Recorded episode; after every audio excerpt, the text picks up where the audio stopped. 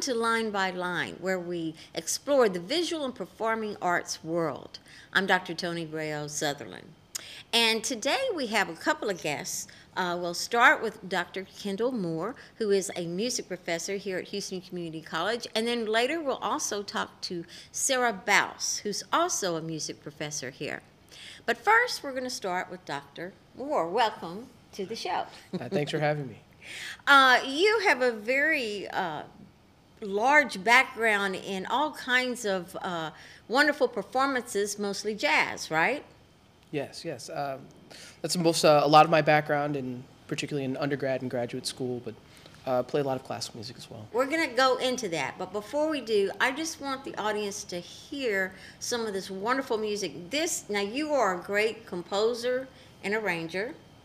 You're Thank also an you. educator and all this, but you, I love your music. Thank you so much. We're going to just play a little bit uh, from one of the performances. It is a song that you wrote. So uh, let's play it.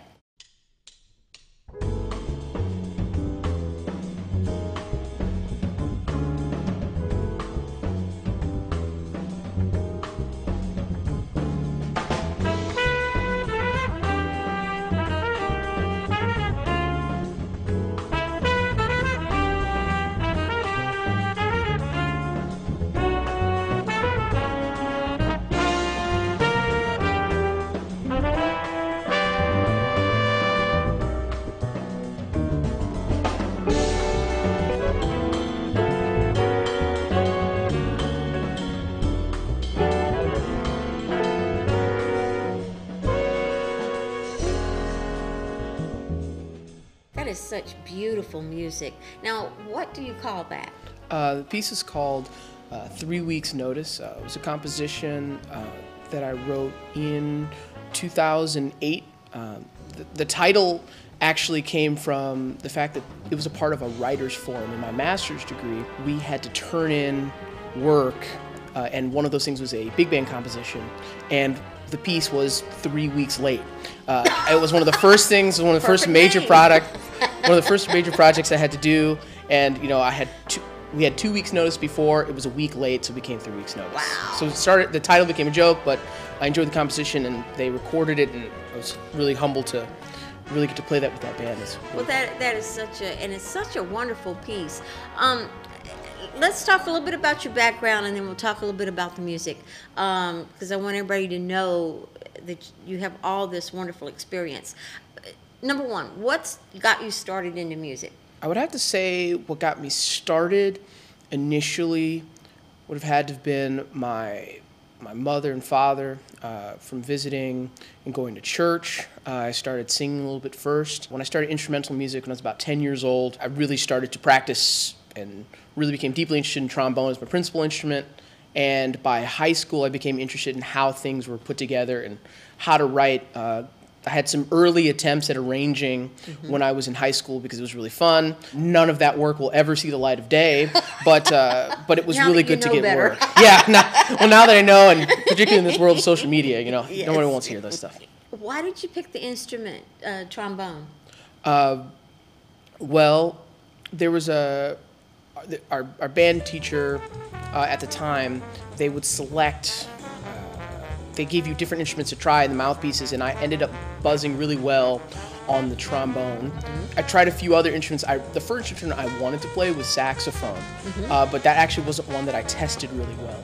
I got to try a bunch of the other instruments, and then I found that it was fun. The slide was kind of goofy at first, and it was kind of a part of. It just kind of it kind of just worked for me, and so I stayed down that route, and I ended up really practicing a lot and becoming deeply interested. Well, I've got to ask. I'm not a horn player, and, and, and I could never, that's an instrument I don't even want to try. But I know that I, I see, I can see that the breathing and the, the mouth, all of that is such an important part of it. Uh, did that, I mean, you know, that's one reason I wouldn't do that instrument. So how did that uh, play into, I mean, how, what, tell me a little bit about that.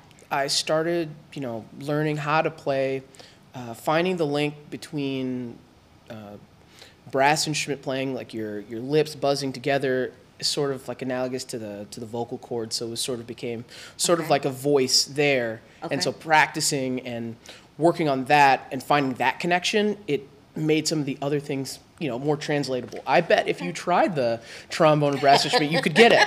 But you know, it's it really it really starts with just trying to Yeah. uh, really emulate the voice. And having good breath control, I'm, I'm sure. Well, sometimes when it when it works. when it works. Okay, that's usually the case. Okay, so um, anyways, you grow up, you have this wonderful stuff, and then you you've got a doctorate. Tell me a little bit about your background. Um, you've got a lot of education, but you've also performed a lot. I've been fortunate to have a lot of performing experience uh, and fortunate to have mentors along the way. Uh, my undergrad was at a school called Chicago College of Performing Arts. It was Roosevelt University, and I was a jazz studies major there and got to play lots of different styles. And I picked the school because of my teacher, uh, named Tom Garling. Uh, I, picked the, I picked the school because of him and getting to play in the city. And so as I got older, uh, in undergrad, I got a chance to do a lot of these performing experiences and write for the different ensembles.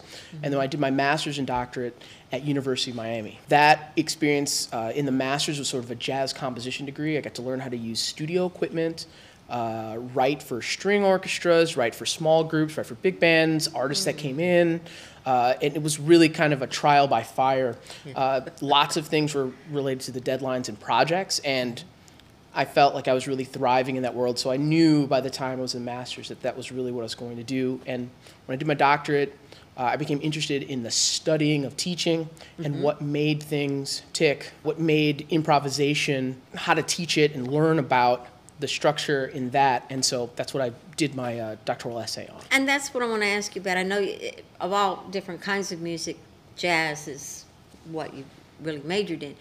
Tell me a little bit about jazz. It to me is well, obviously it's different than the other types of music, but there's something special about it.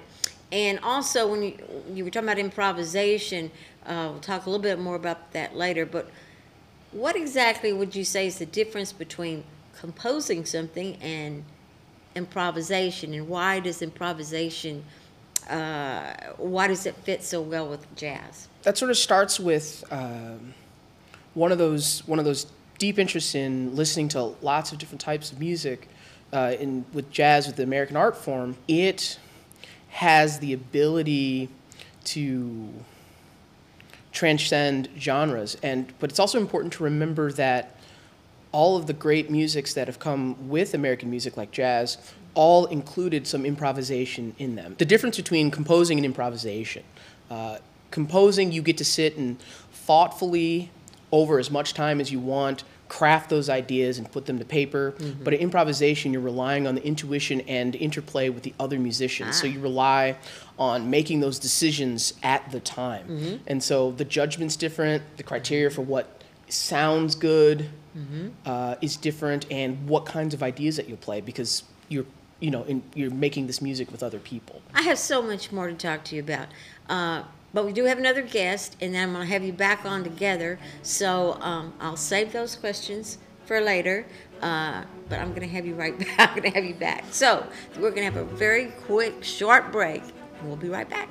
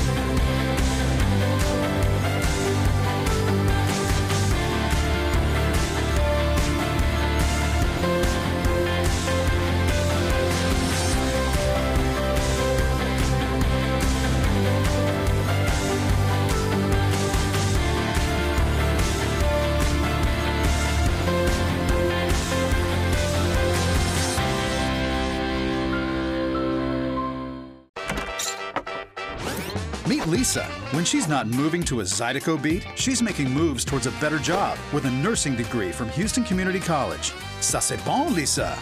HCC for everyone, anytime. welcome back to Line by Line. Now we have another guest. It's Sarah Baus. She is a music professor here at Houston Community College, and she has a long background of, of professional performances and all kinds of things in education and everything. Welcome to the show. Thank you so much. We're going to show a little piece uh, of what you've done also. Your main thing, if I understand correctly, and you tell me, is that you are an accompaniment, an accompanist. An accompanist, yeah. A lot of people have trouble with that saying word. that word. I say, how many syllables does it have? yes, I'm an accompanist, so I primarily work with singers. My master's degree is in vocal coaching, which means I play the piano, but I boss opera singers around and tell them what to do. oh, that's fun. It is fun. I'd like to do that. But they'd say, What are you talking about? No, anyway. Um, okay, so that's very good. So that is her expertise. Now let's listen to a little bit of her work. Uh, she performed at the Kennedy Center in Washington, D.C., and this is a little bit of it.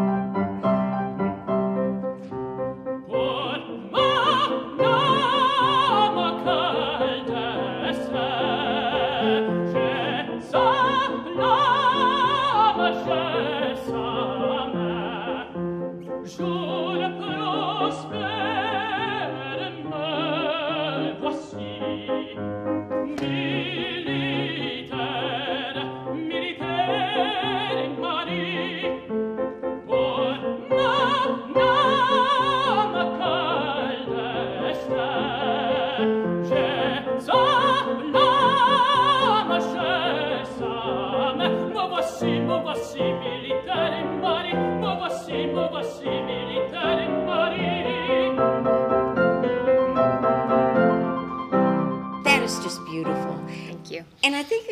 it's it's wonderful how you work with singers.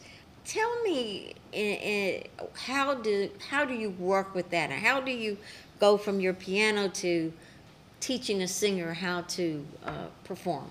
So there's a lot of different levels to it. So in order to do the kind of work that I do in working with singers, you have to be an excellent pianist because we often are not given the opportunity to practice the music before we perform together. So there are a lot of situations in which a singer will come into an audition and they'll just put the music in front of the pianist and as the pianist I'm expected to be able to play it and support the singer and know where the singer is and stay with them throughout the entire time even if I've never seen the piece of music before and even if they mess up and skip a line or something like that. It's so totally amazing. it's a it can be a stressful situation.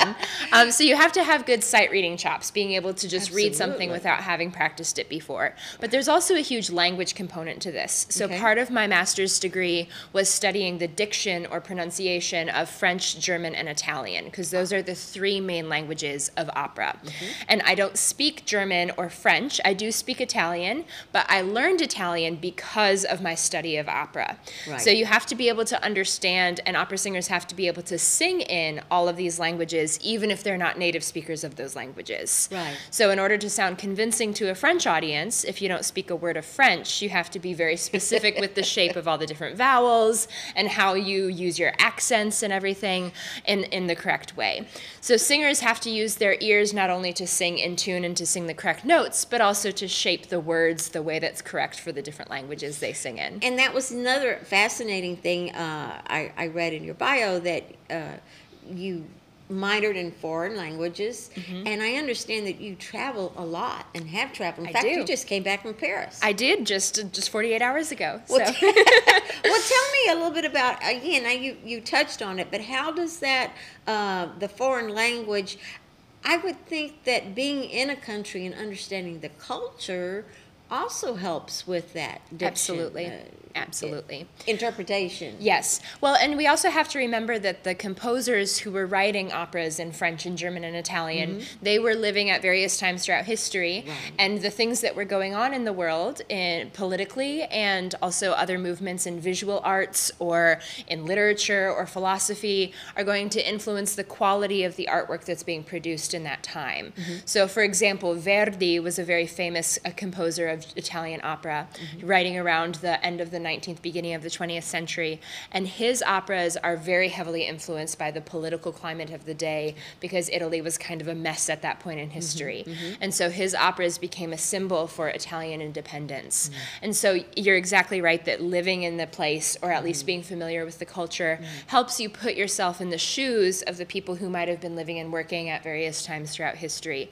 Also, just being on the streets in Italy, I've traveled in Italy most extensively, hearing Italian being spoken around you from the people walking on the mm-hmm. streets and in the shops helps get your ear uh, acquainted with the very particular accent mm-hmm. of an Italian speaker. Mm-hmm. And that's going to help you then sing better in Italian. Or for me, when I'm listening to a singer, can hear that maybe that word sounds just a little bit off, Mm-hmm. and it doesn't sound quite Italian enough, and they need to change a certain thing about how they're pronouncing that word to make it sound even more Italian. Oh, that is wonderful. So, uh, do you sing? Did you uh, learn? I, I would think that you learned voice also. Nope. No. Nobody wants to hear I me am so- sing. So, you, so your main thing is to help them with pitch, I assume, Mm-hmm. pitch, diction, and acting. How does I, I I know, but I want the audience to uh, understand how does acting play a part in singing? Absolutely. That's it's super important. I like to say that if I do my job well as a vocal coach, then mm-hmm. the voice teacher who's helping a singer with the mechanics of singing, like breath mm-hmm. support and everything, mm-hmm. will only have to focus on technique in their lessons. They won't have to fix any problems with diction or with acting or anything like that. Acting is super important because opera is essentially a play that instead of the words being spoken, they're going to be sung. And if you go downtown to the Houston Grand Opera and you see, for example, La Favorite, which is coming up soon, um, it's a beautiful opera. It's in French. Do you speak French? No. You're not going to understand every single word that's happening, um, that's being sung on the stage. And so when you go see the opera downtown, if you're listening to this opera in French, there will be super titles above the stage that shall tell you what words are being said. But if it's a really sad song and the words are saying, I'm really sad, I'm crying a lot because my boyfriend just left me, or whatever, if the actor is just standing there singing it to you with no emotion on their mm-hmm. face, you don't believe them at all. Right. But if the actor has conviction in their movements, both mm-hmm. with their body physically, if they're moving around on the stage, mm-hmm. and with their facial expressions, then you can relate to this music so much more, even if you don't understand French at all, even if maybe the plot is difficult to follow or you don't know exactly what's going on in the big picture. That one moment of the opera can be really impactful if their acting is convincing. Right. So, as a pianist, I sit and I listen not only to what they're singing, if their words are correctly pronounced, but then I also have to look at them and make sure that they're not just standing there completely stiff and not putting any emotion behind it. That's wonderful. And, and you know, I teach drama, and I, I say one type of, of, of drama is one type of drama is opera. It's just all singing, Yep. but there's still the acting. I mean, that's it. You're you're performing a play, but it's all through music. Yep. Uh, very outstanding music. Well, um, I'm going to bring both you and uh, Dr. Moore back, and we're going to talk a little bit more about the music department at HCC and a little bit more about uh, y'all's experience. Thank you so much. We'll be back.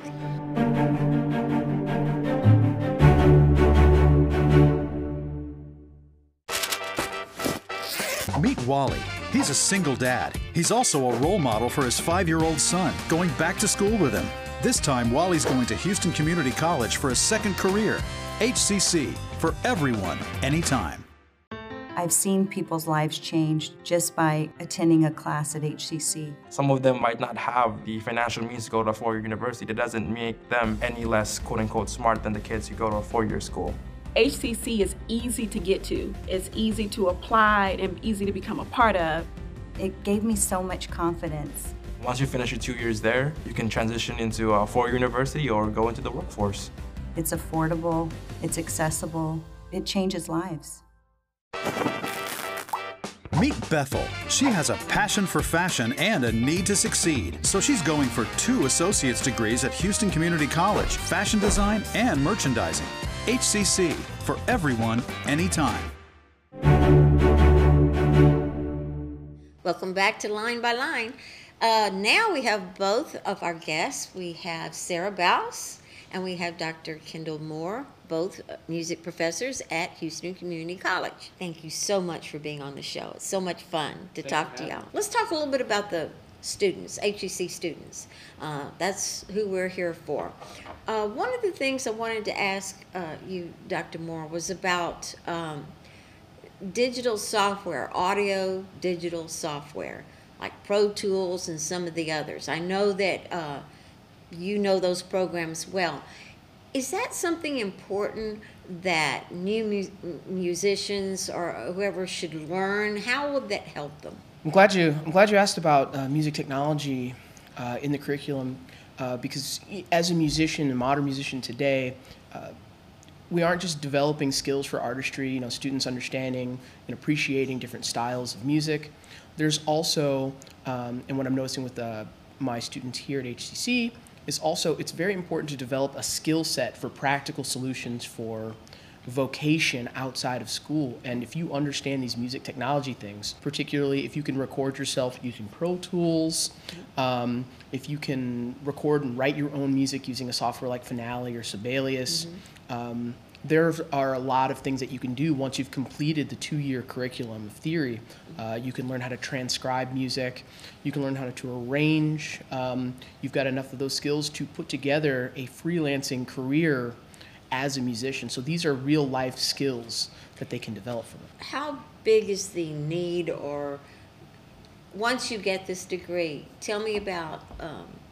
Because my mother always used to tell, tell me when I wanted to go into drama, well, you better get into, you better learn to teach too. So, what what uh, what are the um, opportunities for the students? Some practical ones uh, that stem from some of the teaching other than private lessons and those things. Uh, one tangible skill is the arranging component. One of the first jobs that I got as a musician, as a writer, was uh, transcribing, so finding the recordings off of a piece of music, uh, taking all the parts off of a piece of music, and making a transcription and a condensement for a musical. Uh, I ended up being paid to do that and asking other musicians in that arena what to charge and to be what was fair. And so that was a tangible career move for me was to realize that I could piece together all of these different things to do. Now, transcribing in music means what again? Uh, transcribing in music is, let's say you've got a there's a recording, you listen to a recording. Okay. It's identifying all the individual parts, Okay. uh, identifying the harmony and rhythm and melody that happened there, Okay. and then putting those into something that can be written or read by someone else. So you would take a software like Sibelius or Finale. Uh, there's a free one called MuseScore that's really great as well. Uh, and the students would take that, uh, someone could take that music and write those things down for another ensemble to play that exact piece. Oh, neat. That's very neat. And a very useful skill. yeah. Very good. And then also, uh, I'm going to ask kind of the same thing with piano and, and what you you teach. What are some of the opportunities out there? And I, I assume that the technical software is also important there.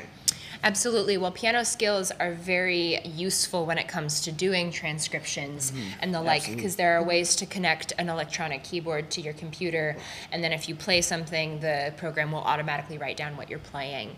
So even if you're not a pianist by trade, um, you can still use piano skills in that kind of situation. And that's why most music majors who, well, all music majors who are not piano as their primary, who do not have piano as their primary instrument, have to take four semesters of That's piano right. class. and that class is really, really valuable to help develop students' ears. Mm-hmm. Um, as a class piano teacher myself, I incorporate a lot of aspects of music theory and aural skills in my piano class. Mm-hmm. Um, so students are not just learning how to push keys on a piano, they're Right. applying what they're learning in their academic courses to piano class. Um, and also with piano skills, or if you are a piano major, that's your primary instrument, accompanying is a really, really great way to make money. That's what my job was all through my undergraduate degree. I was considered probably the best student accompanist at Belmont University, where I did my bachelor's degree.